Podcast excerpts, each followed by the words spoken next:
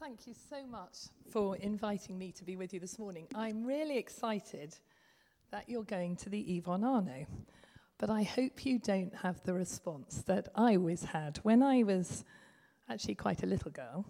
Um, we used to always go there for our Christmas treat. We went to the pantomime every year, and of course, we all spent our time going boo, boo to everything. So, as long as you don't have that response, it, it's going to be a very good time. Today's Bible reading is from Acts chapter 2, verses 25 and 26. But unless you're going to look it up in the message, you might just want to listen because you might get a bit confused by another one. I saw God before me for all time. Nothing can shake me. He's right by my side. I'm glad from the inside out, ecstatic I've pitched my tent in the land of hope. I have pitched my tent in the land of hope. The psalmist quoted here shows me how I can live in hope whatever my circumstances, whether I'm in calm waters or stormy seas. A situation drawn by a friend for me of a cartoon. This is me pitching my tent in a storm. That's me streaming out behind the tent. My story of pitching my tent in the land of hope will be different to yours, but the joys and challenges that we feel may be similar. Whilst the hope that God gives us and the ways that He calls us to respond will be the same. What is hope? We say, we're hoping for a white Christmas or I hope to see you soon. But hopes such as these are filled with uncertainty. Hope with the Lord is full of certainty for now and confidence for the future. Hope is the confident expectation of God's ultimate blessing in this life and the life to come, based upon the goodness and promises of God it's the anchor that roots and fixes us, regardless of what comes to knock us off course. My husband Keith and I were married 29 years ago. It was a glorious day. I was absolutely convinced the sky was blue, but apparently it rained. Uh, and our relationship was founded on a great love for the Lord as well as for each other. And we've been blessed with five much loved children. 26 years ago, our second child, our eldest son, Joshua, was born. He was a beautiful baby. You can only see half of me, which maybe is a good thing, but this is Josh here, the little baby. He was a really beautiful baby with bright red hair and bright blue eyes, but he looked different to what we were expecting. He was very floppy, he couldn't feed, and he turned blue within moments of his birth very quickly being moved into special care. While the doctors explained many potential diagnoses to me, each more terrifying than the one before, I denied the obvious differences that Josh showed when compared with his older sister Hannah. Many tests later, and after several long weeks of waiting, Josh was diagnosed with Prader-Willi syndrome, a complex genetic condition that has many life controlling and life limiting characteristics. I cried from the depths of my being. And that's when my love for the Psalms began. I would read one after the other, where the psalmist would cry out to the Lord in distress. And then the psalm would proceed to the yet and the but, and voice the hope and reality the psalmist had in God. I walked around with limbs that felt like they were made of lead, and with all my being in shock. And yet the Lord started to give me hope. Soon after Josh was born, a friend who I've actually spotted sitting here now sent me a poem that carried around in my diary for years. In the poem entitled Welcome to Holland, the writer recognized that before she became a parent to a child with additional needs, she had all sorts of ideas, expectations, and dreams. Something that we have for so many different areas of our lives expectations, ideas, and dreams. But then something happens that rocks everything. When you're going to have a baby, it's like planning a fabulous vacation trip to Italy. You buy a bunch of guidebooks and make your wonderful plans the Colosseum, the Michelangelo David, the gondolas in Venice. You may learn some handy phrases in Italian. It's all very exciting. After months of eager anticipation, the day finally arrives. You pack your bags and off you go. Several hours later, the plane lands. The stewardess comes in and says, Welcome to Holland. Holland, you say? What do you mean, Holland? I signed up for Italy. I'm supposed to be in Italy. All my life, I've dreamt of going to Italy. But there's been a change in flight plan. They've landed in Holland, and there you must stay. The important thing is, they haven't taken you to a horrible, disgusting, filthy place full of pestilence, famine, and disease. It's just a different place. So you must go out and buy new guidebooks, and you must learn a whole new language, and you'll meet a whole new group of people you would never have met. It's just a different place. It's slower paced than Italy, less flashy than Italy. But after you've been there for a while and you catch your breath, you look around and you begin to notice that Holland has windmills and Holland has tulips. Holland even has Rembrandts. But everyone you know is busy coming and going from Italy, and they're all talking about what a wonderful time they had there. And for the rest of your life, you will say, Yes, that's where I was supposed to go.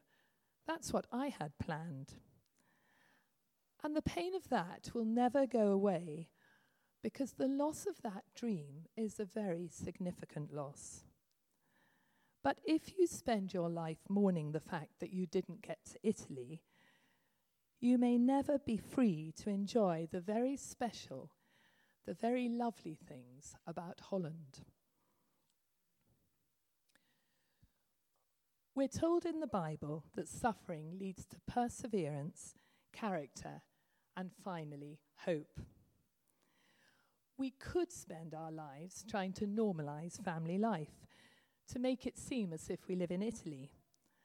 But freedom comes when we live in Holland, full of hope and enjoying all the tulips. At the stage of Josh's first diagnosis, we knew very little of the challenges ahead, but what we understood was very upsetting.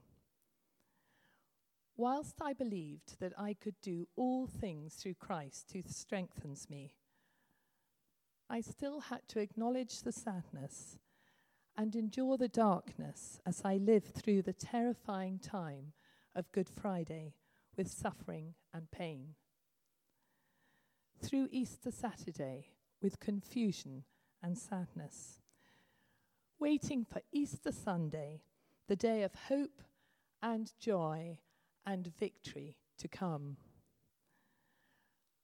As we waited, coping with our sadness, trusting that things would get better, but with no idea when, we still knew God with us. Love and resurrection hope and joy always have the final word. When Josh was 12 weeks old, he caught bronchiolitis and was admitted to intensive care for two weeks, being discharged just in time for his dedication. At the end of the service, our pastor held Josh up before the church and prayed for his healing. As he prayed, his prayer rapidly changed into prophesying that Josh would bring thousands of people to know the Lord. That prophecy has been a source of hope and encouragement to us through times, the many times that Josh has been very unwell. And we've prayed for the many people that we've met through all our hospital visits. At one time in his life, for several years, we used to go almost daily, so there was much opportunity to pray. As we went to physio and speech therapy sessions, psychiatry and social services, portage, form filling and campaigning, emerging diagnoses, hospital appointments, surgery, and visits.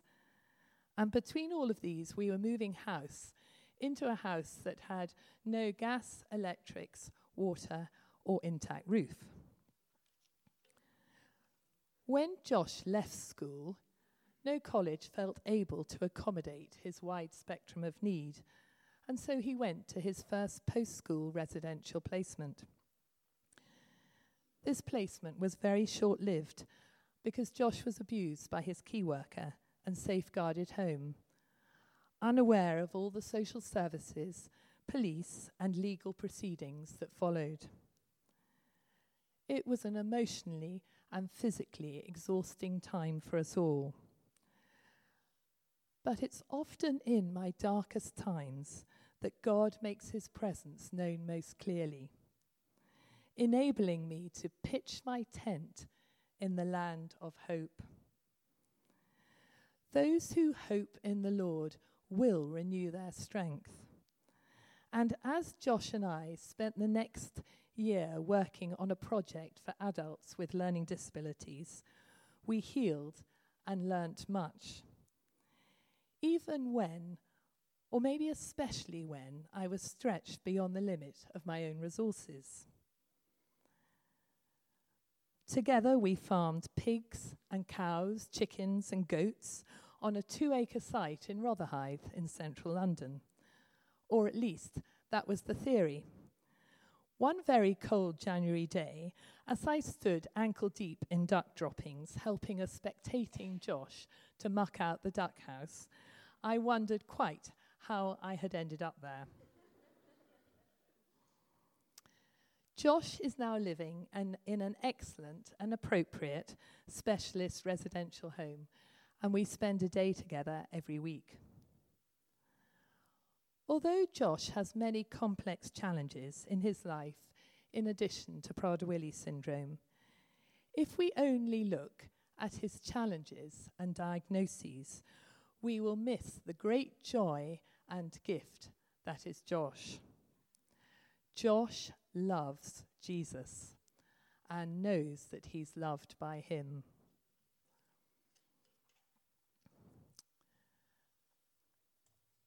Over the years, we've become used to rapid change and unpredictable events.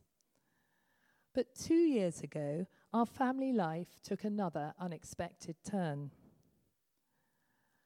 One morning, my husband Keith woke up, unable to speak or make sense of the world around him. He couldn't remember where we lived, when he was born, or what my name was. Over the next few days, we discovered that Keith had glioblastoma, a very aggressive brain cancer. This time was agonizing. Even after radical surgery and therapies, the cancer in Keith's brain grew very quickly, causing rapid, rapid cognitive and neurological changes. As fast as we learned how to cope, the situation changed. I felt like an astronaut, very wobbly and disconnected from the world around me. But even so, I was standing on the rock of Jesus Christ. We had to inch forward, step by step, di- day by day, seeing the Lord always before us and knowing God by our side. We knew that nothing could shake us as we were reminded in the scripture passage I read earlier. Once again, we were working on living with our new normal. Some of our new normal gave us unexpected pleasure. My classical music loving husband really enjoyed his VIP trip to a rap gig where our son Sam was the sound engineer, combining fatherly love, joy, and pride with chatting with the production team, who sat him in the place of honour just off stage. A few weeks later, whilst we were watching the Great British Bake Off final, Keith had what was effectively a stroke. Having already decided with our GP that life was for living but not for medical heroics, and realizing that Keith needed more help than we could give him at home, he moved to Trinity Hospice, our local hospice, where he was given the most excellent care that enabled us to live every moment.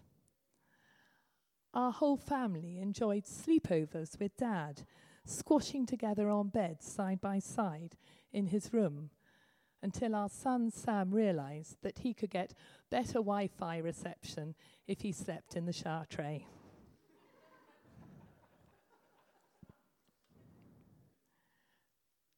Life was not at all easy for Keith, or for us, as we loved and cared for him. But the deep sadness was tempered by joy and the very real reality and hope of heaven.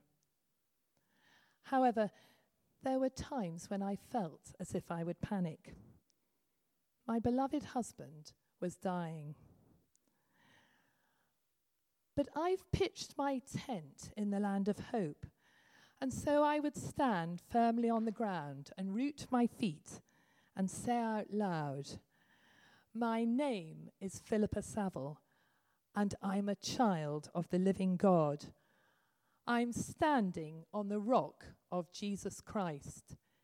He knows the plans He has for me plans that are good and not to harm me, to give me hope and a future. And therefore, I will not fear.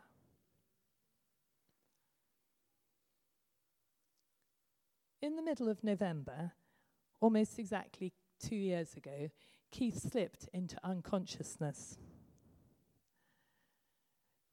Being in the hinterland of heaven is a very profound place to dwell, a place that enlarged and changed my heart and my soul forever. Psalm 23 and 27 express this reality beautifully as the psalmist says, even though I walk through the valley of the shadow of death, I will fear no evil, for you are with me. Your rod and your staff, they comfort me.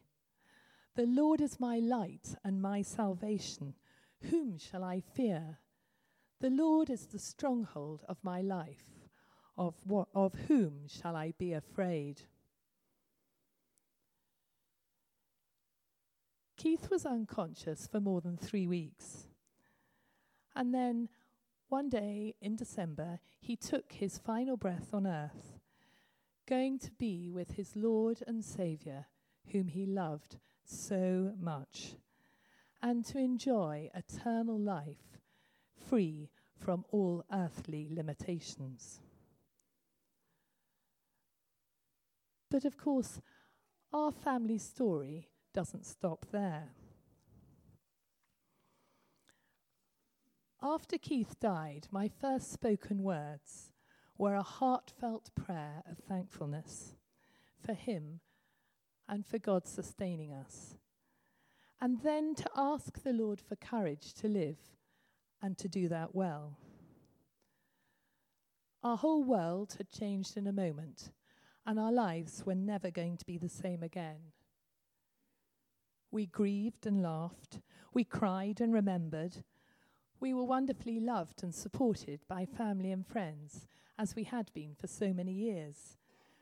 We were thankful and hopeful and sad. Now, as we move forward with our lives, sometimes with ease and sometimes with more difficulty, we are confident of this.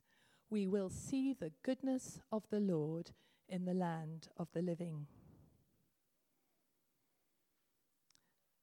Throughout Keith's illness and Josh's life, I have believed and prayed for God to do a miracle and heal them.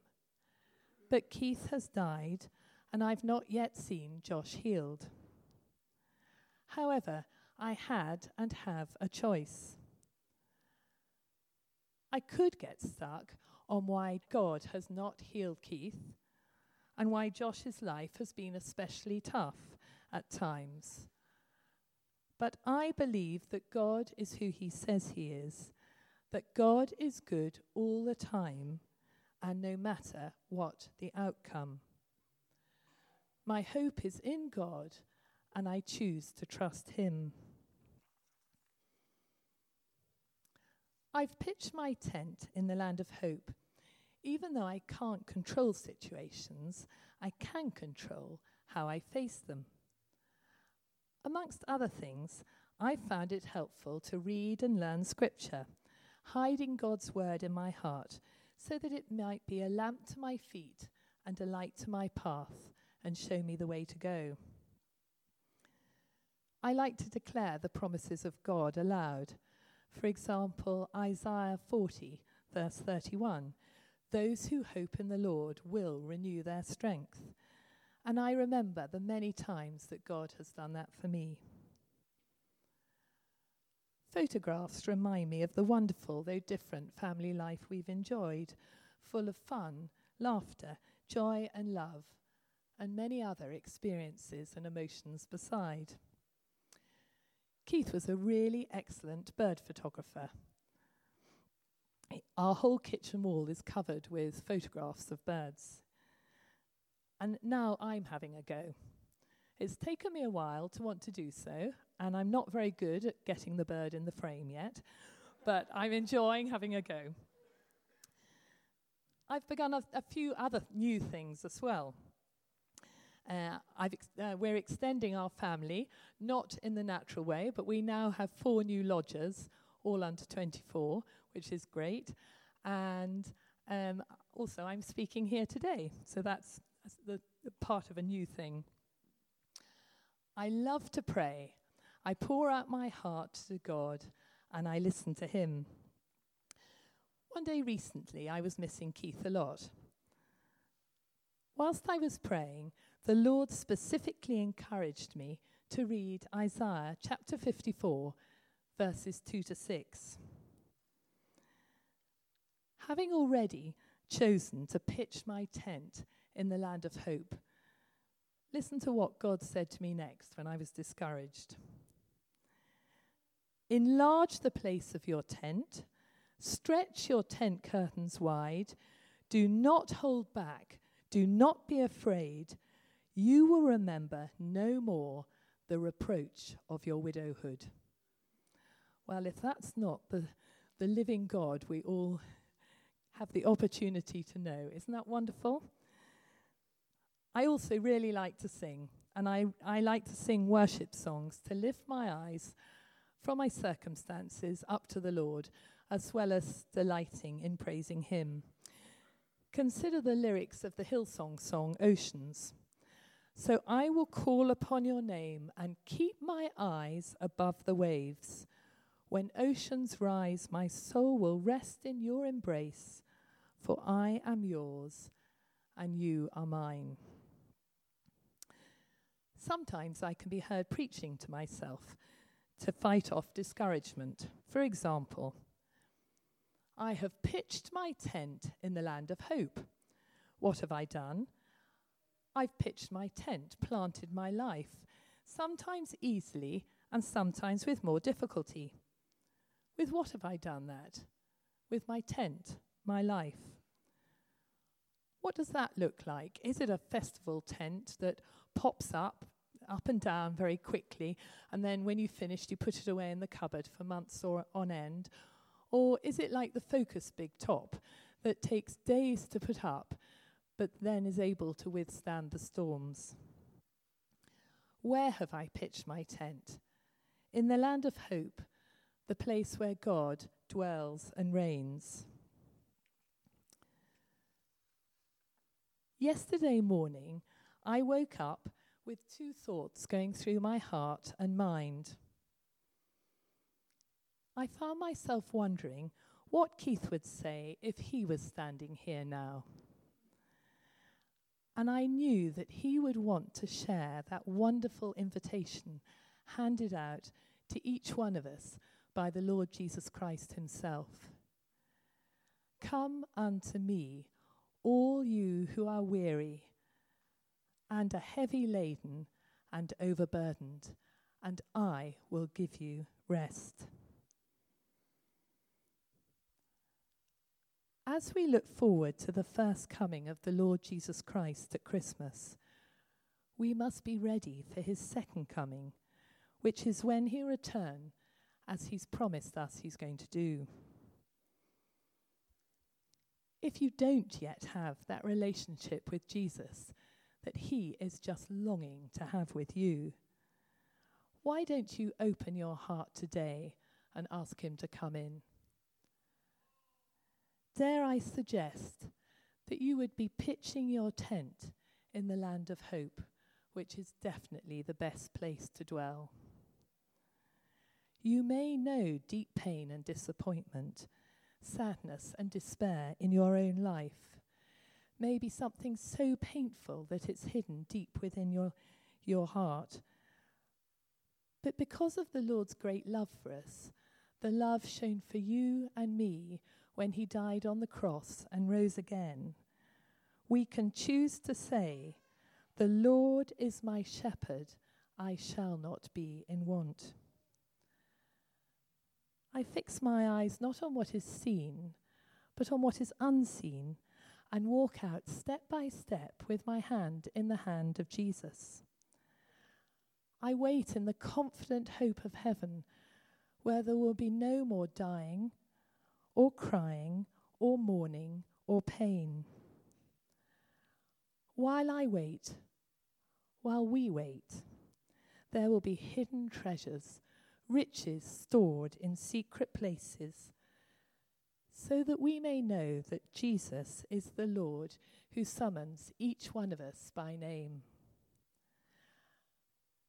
And so we can pitch our tents, wait, trust, and live in the land of hope. Amen.